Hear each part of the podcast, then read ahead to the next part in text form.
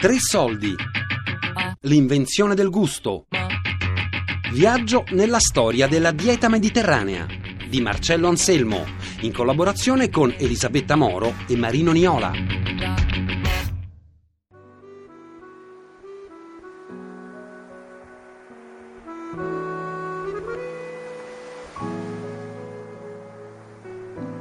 Arriviamo stasera alla fine del viaggio nella storia della dieta mediterranea. Quel modello nutrizionale è diventato patrimonio culturale immateriale dell'UNESCO nel 2010. Grazie ai materiali sonori e alle testimonianze raccolte dal centro di ricerca MEDIT dell'Università Sor Orsola Benincasa di Napoli, abbiamo ascoltato fino ad oggi il racconto della definizione teorica e delle abitudini e pratiche alimentari che articolano questo particolare modello nutrizionale. Ascoltiamo in che modo la dieta mediterranea, i suoi cibi e i suoi riti abbiano influito su due forme artistiche di interpretazione della realtà, la fotografia e la musica. E lo facciamo grazie alla memoria rituale e gastronomica che ha contribuito a dar vita all'opera di due fotografi contemporanei, Antonio Biasucci e Mimmo Iudice. Il primo, disegnatore in bianco e nero della luce, affonda il proprio sguardo nella sua origine di matrice contadina, che porta alla ribalta il rapporto tra uomo, modernità, rito e mondo animale.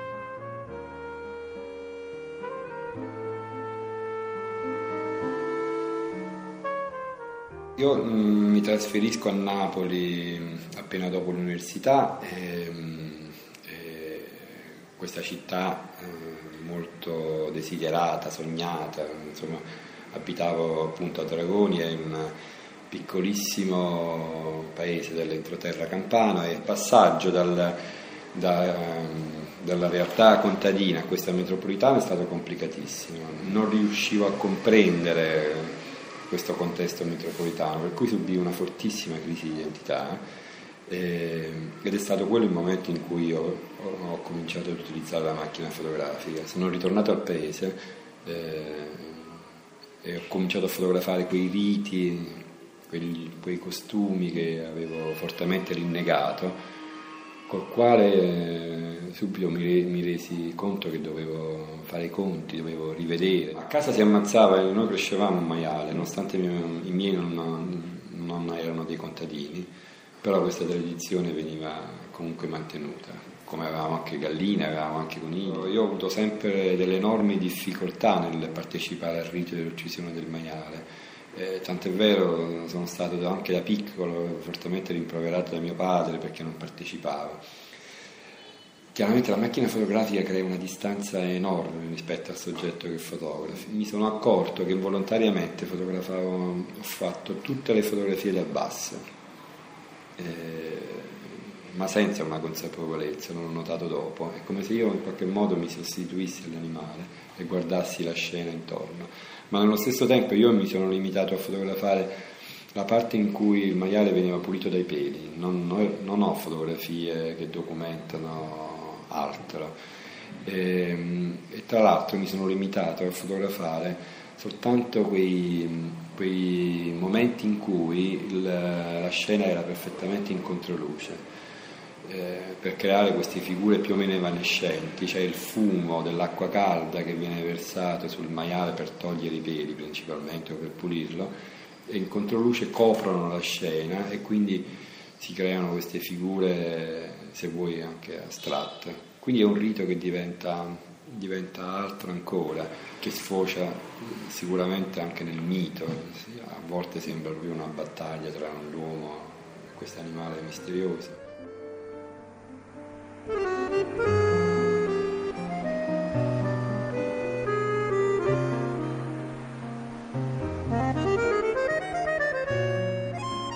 Il secondo racconto è del fotografo Mimmo Iudice, che ricorda il complesso, drammatico quanto poetico rapporto tra uomo e ritualità dell'alimentazione. I miei ricordi dell'infanzia sono ambientati in un periodo difficile, duro, il periodo della guerra e del, del dopoguerra. Il cibo era una cosa preziosa. Innanzitutto all'epoca si viveva molto in cucina, cioè la famiglia stava in cucina, ci delegavano a fare delle cose, per esempio io ricordo che soffiavo, che non c'era il gas in quei periodi, eccetera, soffiavo per tenere viva la, la, la forne, i carboni lì che, con i quali si cucinava. E poi questi profumi, tutte le, le cose che si cuocevano, tutti i rituali legati per esempio alla Pasqua, nei vicoli passava quello che vendeva gli agnellini vivi e molte famiglie compravano questo animale, lo tenevano legato fuori al basso, fuori alla casa e poi il venerdì santo, ecco era proprio un rituale, passava a quello che ammazzava gli agnellini. Poi li scuoiavano, mettevano questa pelle sul, sul tagliere per farla asciugare e quindi c'era tutto questo procedere per arrivare poi al mangiare.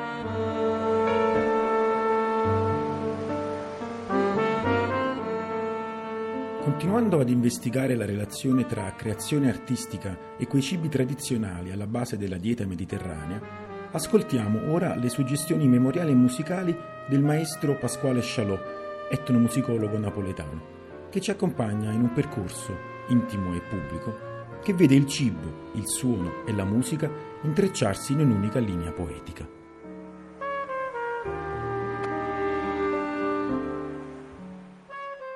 Mio ricordo del cibo legato alla musica, diciamo, direi che è un ricordo del cibo legato all'acustica. Io ricordo molto, sempre in questa memoria infantile, eh, non tanto immediatamente alle canzoni, quanto direi appunto al soundscape, cioè al, al paesaggio sonoro entro cui io vivevo. Io ricordo l'atmosfera entro cui diciamo, si preparava il cibo, quindi il rumore delle affettare diciamo, certe cose, il rumore dei coltelli, la grattugia, no? Queste. poi c'era il rumore di preparazione della tavola, quindi per me è un rapporto molto sull'acustica, non soltanto diciamo, sul suono formalizzato, quindi c'era questa, il rumore dei bicchieri, no? le, le, posate, era l'ouverture diciamo, gastronomica, eh, rumorale per iniziare a mangiare. E poi c'erano anche i rumori del, diciamo, del delle pietanze, no? il bollore, il sobbollire, la frittura.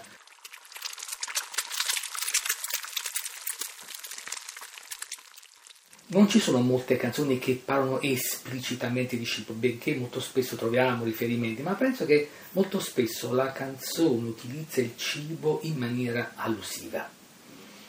Eh, e quindi per paragonare, eh, fare metafore, e questo molto spesso anche, eh, diciamo, riferita a persone, a donne in particolar modo, e lo si ritrova in particolare, secondo me, nel campo del, del repertorio musicale ehm, ironico, eh, diremmo macchiettistico. Per esempio, in quest'idea dell'allusività, dell'allusività ad esempio, eh, beh, ci sono cose che un po' tutti conosciamo, i dolci sono quelli che maggiormente vengono associati al cibo, c'è per esempio questo pezzo molto bello del 48 di Pisano e Cioffi che si chiama Fragola Fra, dove appunto si parla di una donna e, la, e le si dice zuppetta cassata, panettone motta, crema ammantacata, sciusciù, pacchetti caramella, cazzotti cioccolata, cartocci sfogliatelle. Cristoforo Colombo non è niente a fronte a me, isso scoperta America, io giù scoperta a te. No, tu non mangi broccoli, fagioli o baccalà, tu mangerai cardenie, giacinti e resedà, perché quando respira io ti sto vicina, sento un odore fresco. Questa poi diventa, ha come apice secondo me la sfogliatella, no? la metafora diciamo donna sfogliatella sotto ogni punto di vista, sia una sfogliatella eh, diremmo generica, generalizzata, ed è molto bello questa canzone che si chiama Spugliatella proprio. Era antica e che pulita, che era sempre vera e bella, con tre soldi a spugliatella te faceva consulare. Mono barri è diventata, un trattore addirittura, tutto regno da frittura, trova esposta di là. E chi tiene una famiglia, so scurtasso pasticcera, si volo wow pensiero, da fa come di chi. O ragazzo con palloncina, e a ragazza che zuppulella, ti rituppa di buona salute, che pasta cresciuta ma vita ingrassata. E poi mano a mano si passa anche a repertori più specifici, no? la sfogliatella diventa non una, una, sfogliatella generale, ma territoriale. Quindi la sfogliatella di Caflisce, Caflisce come tutti noi sappiamo è stata appunto un, un'azienda molto, diciamo, uno svizzero piantata a Napoli e c'è appunto una canzone che si chiama Cioccolatina mia, sempre di Pisano e Cioffi, che recita Tu sei una sfogliatella di Caflisce, si capisce sei bellissima, sei dolcissima, sei squisita come un bonbon, sei zoccosa come un babà fatta spusa, cioccolatina mia. Oltre al repertorio, diciamo così, comico e quello più allusivo, più evidente, poi c'è invece un repertorio anche drammatico, per ricordare un pezzo veramente bello di Nino D'Angelo, che si chiama invece Cioccolatina da Ferrovia, dove questa volta Cioccolatina da Ferrovia è una ragazza, diciamo, a rischio, che vende sigarette di contrabbando, che è figlia di nessuna, figlia di NN e che si perderà come tante appunto ragazze del, che poi dire, alla ferrovia chissà che fine faranno e chissà che incontri faranno. Quindi questa metafora del cibo, il cioccolatino, diciamo, il dolce poi può essere una metafora sia divertente, ironica, ma anche come dire, invece un momento di grande eh, difficoltà. Cioccolatino da ferrovia piogge capille bionde, te l'accarezzo viento, e tu che stai pensando, cioccolatine da ferrovia, malbore contrabbando, danzano a bancare, scugnizzo e santare, e non dai spietta niente, quando fornisce il giorno, ti perdi in mezzo a gente che non conosce sonno.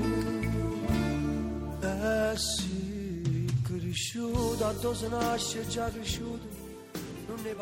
Esiste anche un rapporto molto forte nella nostra tradizione fra eh, diciamo, mh, cibo, materia prima e, e metafore molto forti. In questo Raffaele Liviani è uno che ne ha scritte in più eh, di un'occasione. Abbiamo meno canzoni diciamo, che parlano di aspetti diretti, c'è una canzone molto divertente anni 70 di, cantata in tanto che si chiama Dieta, no? dove anche la canzone napoletana comincia ad assorbire questi cambiamenti no? e, e, e quest'uomo si mette a dieta per questa donna che ama moltissimo, fa un fisico bellissimo, poi invece gli manca il mangiare e dice no basta, voglio essere uno che invece alla fine c'ha anche qualche chilo in più, però voglio mangiare. Addio, parola imbottita, addio, pur di affogata, sta dieta, ci ha inguaiato una vita, sentite che ci avevamo a mangiare, Cristina con te, due o tre consumi, pompe il caffè.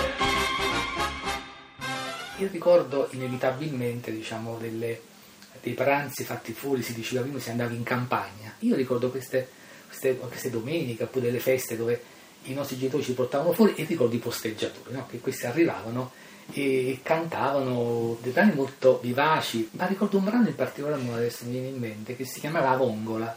Brano è una metafora, la vongola in questo caso non è il frutto di mare, ma la vongola in dialetto significa anche la bugia, no? quando uno dice una falsità. Ed è una bugia di una donna che tradiva il marito e quindi diceva non puoi dire queste vongole. Questa è una vongola, quanta una gongola, provata mascolo per novità. Questa è una vera vongola fina, più mascolino non ci può stare. Questa è una vongola, quanta una gongola, provata mascolo per novità. Questa è una vera vongola fina, più mascolino non ci può stare. L'invenzione del gusto, viaggio nella storia della dieta mediterranea di Marcello Anselmo, in collaborazione con Elisabetta Moro e Marino Niola in ogni momento iva attorno e mi sferrava podcast su tresoldi.rai.it